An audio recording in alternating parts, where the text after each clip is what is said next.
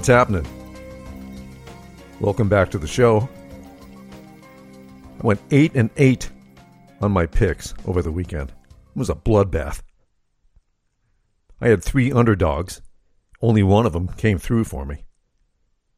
I knew I could count on Arizona. The Patriots laid an egg. So I already looked like a fool for saying how good they were going to be. Not sure what to say about the Packers, though. Jesus. Aaron Rodgers looked pitiful. 15 of 28 with two picks. They got blown out by the Drew Breesless Saints 38 to 3. They never even smelled the end zone. Jameis Winston throws for only 148 passing yards, but chucks five rocks into the end zone. How do you let that happen? It's embarrassing. I'll tell you the first thing that popped into my mind. Rodgers, you know, he wanted to be traded in the offseason wasn't getting along with the general manager, but the team wouldn't do it. So he said, Okay, I'll play. Shows up to camp. But this is what you're going to get from me. Shit. He was the MVP of the league last year. So you know he's not coming out throwing goose eggs. But yeah, that's what that's what it looks like you're going to get for not trading him. I could be wrong here, but it certainly looked that way to me. We lost a legend yesterday. Norm Macdonald passed away at 61. He'd been battling cancer for like 10 years, but he kept it very private. His humor was just really dry, which is one of those things I liked about him. He could get up there and just completely bomb, accept it, and just keep going. He was relentless, like a bulldog. He'd keep telling jokes until he got you to laugh. Never let his misses get in the way, you know? He'd just keep on telling jokes. Like actors pass away and it makes you sad, but when you lose like comedians, it just feels different for me because you know they could stay funny for years. And when we lose people that make us laugh, it really feels like we're losing something essential. So, yeah, okay. So I should preface what I'm about to say with this. I don't brag, okay? I don't like to talk about my accomplishments very often because I just, modesty is something I feel more comfortable with. But I want to tell you that last Friday, I golfed the best round of my life. I can't explain it. There was no rhyme or reason to it. I can only say it was I felt locked in and that it happened at this course that I've been golfing consistently with a group of friends of mine who uh, I've been close, you know, with these people for like over 25 years. So they let me into their group not knowing what kind of golfer I was. And we've been doing this for the better part of the calendar year. And I feel like I can be myself around them. You know, I love these people and they're very supportive of me. But prior to last Friday, I had taken a couple weeks off of golf, you know, and I showed up ready to swing the sticks. I just, I don't know, I just had a clear head and I proceeded to shoot 11 over par for the entire round, including two birdies, which should have been three if I hadn't been so cocky.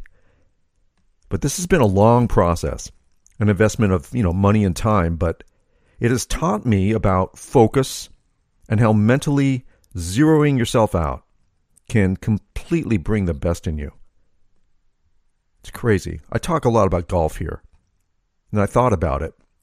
I think the reason why I do is because golf is kind of a parable for life. It's a precision sport. Your goal is to take something that's just over one and a half inches in diameter and put it into something that is four and a quarter inches in diameter in three, four, or five strokes from distances in hundreds of yards from where you start. It's a lot like sex, just more stressful, not nearly as romantic, but something you do in the afternoon and your friends cheer for you when you put it in the hole. Think about it. Both sex and golf can contain a lot of pressure, excitement, joy, frustration, and a sense of accomplishment if you do it right. But you know, unlike sex, you know, if your golf game takes too many strokes to get in the hole, you tend to yell, throw a fit, and make up new curse words. So, a lot of people like golf, but more people like sex. But sinking a birdie putt, man, that gives you gratification unlike anything you'll ever experience. I'm starting to realize, look, I'm getting old. Perhaps I'm sharing too much. But that's what this podcast is about sharing too much. So there you go. A birdie putt might just be better than sex. I said that. Fuck it. Like therapy has taught me a lot of stuff. I mean, so many things. But and meditation brings me back down to earth. But I think golf is one of those things that has grounded me more than anything else could have. A lot of you know, you know, the stuff I've been through, where I come from. And golf is just another form of, you know, mental like therapy for me. It's taught me discipline, honesty, modesty, how to stay inside of my head. Anyone who doesn't golf doesn't realize just how rewarding it is. It's a cruel sport, okay? It can make you feel inadequate, like you're talentless. Like, look, I'll more than likely golf like shit this Friday, but it doesn't matter. It'll keep me humble if I do, really. I just know that I've learned more about myself through golf than a lot of other things. And I'm proud of myself whenever I grow mentally. Nothing has helped me grow in between these two ears more than that sport. And I know my friends are listening to this. So, look, I'll just say to them that I appreciate them. I appreciate the fact that they put they put up with the fact now that I take God only knows how long to tee off, to hit my fairway approach shots, and definitely my putts. I used to be one of these guys that would grip it and rip it. Now, man, I just I calm myself down. I, I think I sit over the ball for like 30 seconds now. It just takes me that long to rest my brain because I'm a little fucked up. But it's helping me. Golf is helping me get better and become more peaceful. So, man, what an investment. Okay, enough with the serious shit. Let's get to the poop jokes. Jeebus. You know, I love people. I love getting out, even if it's just, you know, to go to the grocery store, just being around people. And for the record, the best time to visit Trader Joe's is on Sunday night. If you need a pro tip, I swear to you, that is the time the most attractive people are shopping at that store. Don't ask me why. It's true. Try it sometime. Anyway, I don't know why I brought that up. Anyway, um, so I'm in the store on Monday. I'm getting some shit for dinner. It's going to be an early night, you know, Monday Night Football, all that stuff. So I go down this aisle, and there are these two other women in there, one with a cart. I don't know what the other woman was in there for, maybe just to keep her company. And I couldn't place her accent, but she was talking. Maybe Middle Eastern or something, I don't know. She's talking about this other woman that they know, and she's upset. She says, She is so rude to me. She tell me I have can on toe, can on my toe. I say, What is this crazy you're saying? I have no can on my toe. She says, No, your pant, you have can on toe. I say, You being so crazy, I have, I have no can on toe. I'm like, What the fuck? I'm thinking to myself, I know what she's talking about. She's probably, this woman was wearing pants that were too tight, and she was trying to tell her she had camel toe. You know, moose knuckle. Completely lost in translation. But this is the kind of shit I live for. Conversations like that. And this other woman, she's just like she's not even listening to her. Just completely irrelevant shit. None of my business. But I love to eavesdrop on it. I got down the next aisle, just started laughing to myself. and I have to remind myself to write this shit down when I get home so I can talk about it on the show, or I'll forget it. You see, guys can't do this shit. We can't point out that you have camel toe. All right? That's gross. It's inappropriate. You know, it means we were staring at your crotch. Like we can look at your ass or your chest, but we can't comment on that either. Telling a woman that she's rocking a solid moose knuckle, that's going to get you slapped in the face. The only time men can compare to this is when we're wearing lycra shorts or pants. There's a few Twitter accounts out there that do like pro cycling humor. From time to time, they'll post a picture of a dude on the podium who either won a stage or a jersey, and you'll see the complete outline of their junk in their shorts. And I don't think women care to see that. I don't. Maybe some do. I don't know. I'm not a chick. I just I, I think we never run into that problem in general. You just don't want to get, you know, you don't want to go getting a boner when you're wearing skinny jeans, unless you're into that. Like Chuck, he told some funny jokes in his day. One of his funniest is this What are two words you should never say in a men's restroom? Nice dick. Okay, got that out of my system. Really buried the lead on that golf talk, didn't I? yeah. Ah. Yeah, I get together with my neighbors every Friday night we catch up on our weeks. And they're near retirement. Well, I think I think I think they're all retired, but one's still working. But there's always something going on with these people. So one pair of them, now they're retired. They like to see their family. They spend time with their grandkids, go on vacations with them and stuff. And they'd been gone for like a month. So last Friday, they start to tell me this story. They took their grandkids with them on a cruise somewhere, around Cancun, I think. Now, let me say up front I cannot stand the idea of going on a cruise ship. Being stuck on a boat for a week or longer, having to sit with people you don't know, maybe you don't care to know, they're not my age, they're not into the things I'm into, because I'm not into cruise ships, for one thing. And there are all these problems with these things. You know, either the boat breaks down, it hits really bad weather, takes on water, or the plumbing system breaks and there's shit everywhere, or there's an outbreak of some kind on the boat. I mean, these horror stories were coming out one after the other for a while, and yet people continue to get on these cruises. So, okay, so they're on this cruise with their grandkids, and they decide it would be fun to take them on a pontoon boat.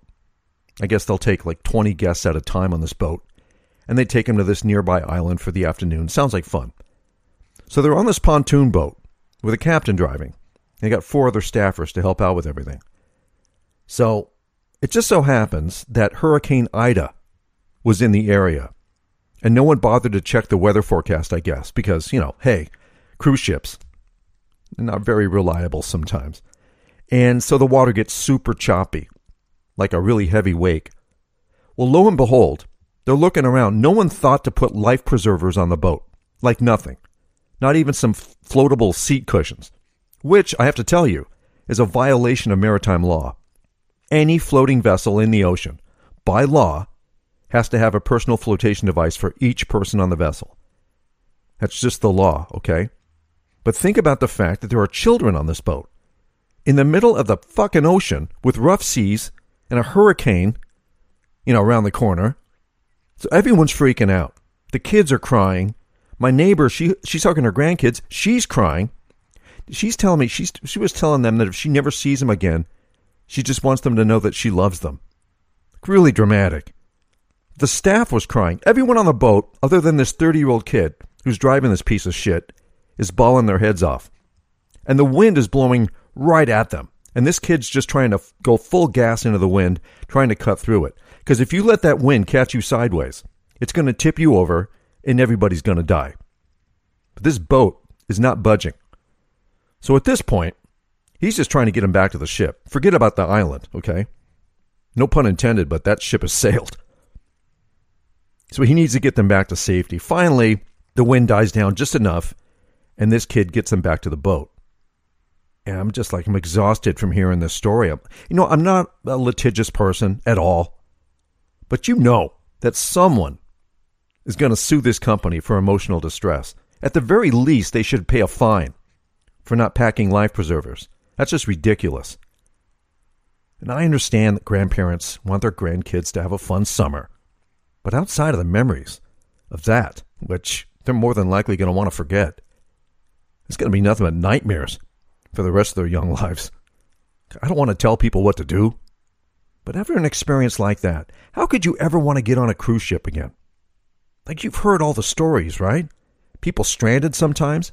Sometimes they've got to get off the boat in a foreign country and then, you know, get flown back home. So you're like stuck at an airport in a foreign country that you don't even have a passport for. Just a complete fucking disaster. Jaden has one dollar bill, one quarter, and two pennies. How how much money how much money does he have? Jaden broke. So Apple held their annual iPhone event yesterday. They announced the new iPhone 13, new Apple Watch, some iPads. I never miss this event. You know, usually I'll if I can't watch it live, I'll catch the replay. But I can tell you, in all honesty, this was one of the dullest events ever. No real earth-shattering announcements, to be honest.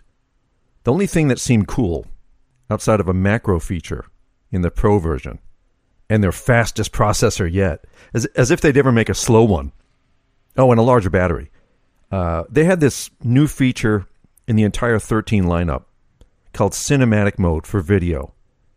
And they were making a pretty big deal out of this.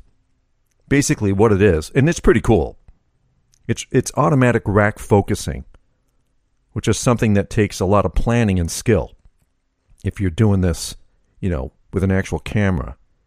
But usually, when you're shooting like a motion picture or something, it's done by a focus puller, basically the cinematographer's first assistant. If you don't know how any of this works, like Panavision or Arriflex cameras don't use autofocus. It's done manually. So the focus puller's responsibility is to maintain the camera lens's focus on whatever subject or action is being filmed. And pulling focus means that you're changing the lens's focus distance to the moving subject's physical distance from the plane of the camera where the film sits against the gate. So the focus puller may need to shift focus from one subject to another within the frame as the director, you know, is asking you to do. In the filmmaking industry, it's called rack focusing. And the new iPhones have this feature built in now. So if you shoot in cinematic mode, you select your main subject and the secondary subject in the background and using machine learning, it will rack focus automatically for you. Very cool feature. But here's the thing this already exists in current iPhones. You just have to do it manually. Like if you frame your shot, focus on the subject you want to highlight first, start recording. Whenever you want to switch to the other subject, either in the foreground or the background, you just click on that subject on your screen and your phone will autofocus to that area. The difference between doing it this way with older phones compared to this new, you know, iPhone 13 is probably focus time. I think the 13 because of its new processor is going to focus quicker. It just takes some patience in planning. But you can replicate this feature with older phones. I just I didn't understand why they were making this such a big deal. I realize that they didn't have a whole lot to add. I mean, these phones can only do so much. I mean, how much better are they going to get? And I'm sorry if I'm getting technical here. But cinematography and photography, it's, you know, it's my jam. I'm into this shit. Also, if you shoot professional videos with an iPhone, which apparently people are doing now, the new iPhone 13 Pro line features 4K ProRes video output. That's industry standard for motion pictures and commercials. So Apple seems to be getting close to creating a professional use camera with their phones using computational photography which I'm sure is probably pissing a lot of people in the industry off because it's a goddamn phone. And if you're going to shoot professionally, you drop coin on an actual camera, get some nice lenses, some decent glass, high end audio gear, get an Avid deck, and make your movie like everybody else. You show up to a shoot with an iPhone in your hand, everyone's going to laugh at you. If you're Kathryn Bigelow or Steven Soderbergh, they're not going to care. You've proven yourself already. But if you're a novice filmmaker and you show up with a phone in your hand, no actor's going to take direction from you. I'm not saying you can't make movies with these things, because you can. I just wonder what Apple's angle is here. Are they trying to slowly creep into the filmmaking industry? Because I'm not saying it can't be done. Right? It's getting done. I'm sure that student filmmakers are having a heyday with this shit. You can get a handheld Steadicam for the iPhone for under 200 bucks use one of these phones with one of those, sync external audio, you know, via SMPTE, and then use a, a decent video editing deck, you know, Avid or Final Cut, Premiere, whatever you have. You can make a full film. I just don't understand if they're trying to go beyond that. If, if, they, if they are, they should just say so. But I'm telling you, Grandma, she doesn't give a shit about 4K ProRes or cinematic mode and she just wants to post pictures of her grandkids on Facebook. And hey, maybe I'm out of the loop on this, or maybe it just died down. But is there still this big obsession with bacon? I don't see it like I used to. I remember about 10 years ago, everyone started going batshit over bacon. Bacon everything. Bacon mac and cheese, bacon ice cream, bacon soda, bacon scented condoms, all kinds of stupid crap. I was curing and smoking pork bellies to make bacon for a long time. I was going to go into business doing it. I was getting serious. I was looking for a local farm that I could buy, you know, pork bellies from, where I could source. I was looking for a space to rent, where I could cure and smoke, the whole thing. It was intense. So I remember when this bacon craze was full throttle. I'd get all kinds of gifts from people bacon cookbooks, bacon flavored breath mints, shit like that. And everything smelled like band aids. It's true, think about it. Try to duplicate the scent of smoke. That's band aids. It was a crazy time. I eventually stopped eating bacon for a while. For a long time, actually. I just got sick of it. And it's really not that healthy to consume that shit, you know? I remember visiting with this woman I know. She was trying to lose weight, so she got on Weight Watchers. And you know how that works, right? They count points. So you're allowed X number of points per day, and you can just look up the things you want to eat and make sure you don't overdo it on points. So I'm sitting with her. I'm asking her how it's going. Does it look like she's losing some weight? She says, I love it. Yesterday I ate almost an entire pound of bacon. I'm like, what the fuck? How can you do that when you're trying to lose weight? She's like 60 points. And I don't want to be a douchebag, you know? But I told her, Do you really think that's healthy? That much bacon? She said, Sure, as long as I don't overdo it on points. But these fucking diets, man, I mean, they, sh- they should have a nutritionist running this stuff. Any of them. This Atkins diet was the real killer. Just cut out carbs, eat all the protein you like, you'll lose weight. And it worked. They were right. Carbs turn into fat if you don't exercise. And the only way to burn off fat is to use it as an energy source. But dude, holy shit. I saw people on these diets, all they ate was protein bacon, steaks, ham, pork chops, whole chickens, nuts up the wazoo. Not a fucking vegetable in sight. Zero. Not even a salad. I'm like, hey, won't kill you to add a couple carrots to that plate. Maybe some Brussels sprouts or something. Nope. Can't stand vegetables. Meat. Caveman. Well, guess what? And I'm not making this shit up. This wannabe caveman now, his carotid artery is 95% blocked. Doctor wants to open him up, put a stent in there. And this is a guy who will argue about everything to anyone. 9 11 was an inside job, shit like that. He tells the doctor, I think I'm going to try to fix this with diet. Doctor's telling him, look, that would have worked seven years ago. Not now. And this is the same doctor that kept telling him to get off the Atkins diet. He said it was the unhealthiest of all diets. He wouldn't listen. So, guess what? It's surgery, or you're going to have a chunk of plaque or something break off, shoot to your brain, and kill you. The word diet is stupid. Nutrition plan, that's what you want. And make it a way of life, not something you do just to lose weight. Because when you go on these diets, you're just going to put it back on if you don't. But eat what you want, but make it mostly plants, you know? And get at least 30 minutes of exercise a day, even if it's just a walk. I know, broken record. People don't get it, man.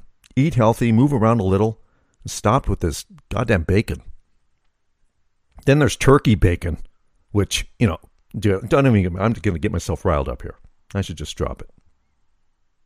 Oh, the Met Gala. Do you see any of the photos from that? Fashion has always been a little wacky.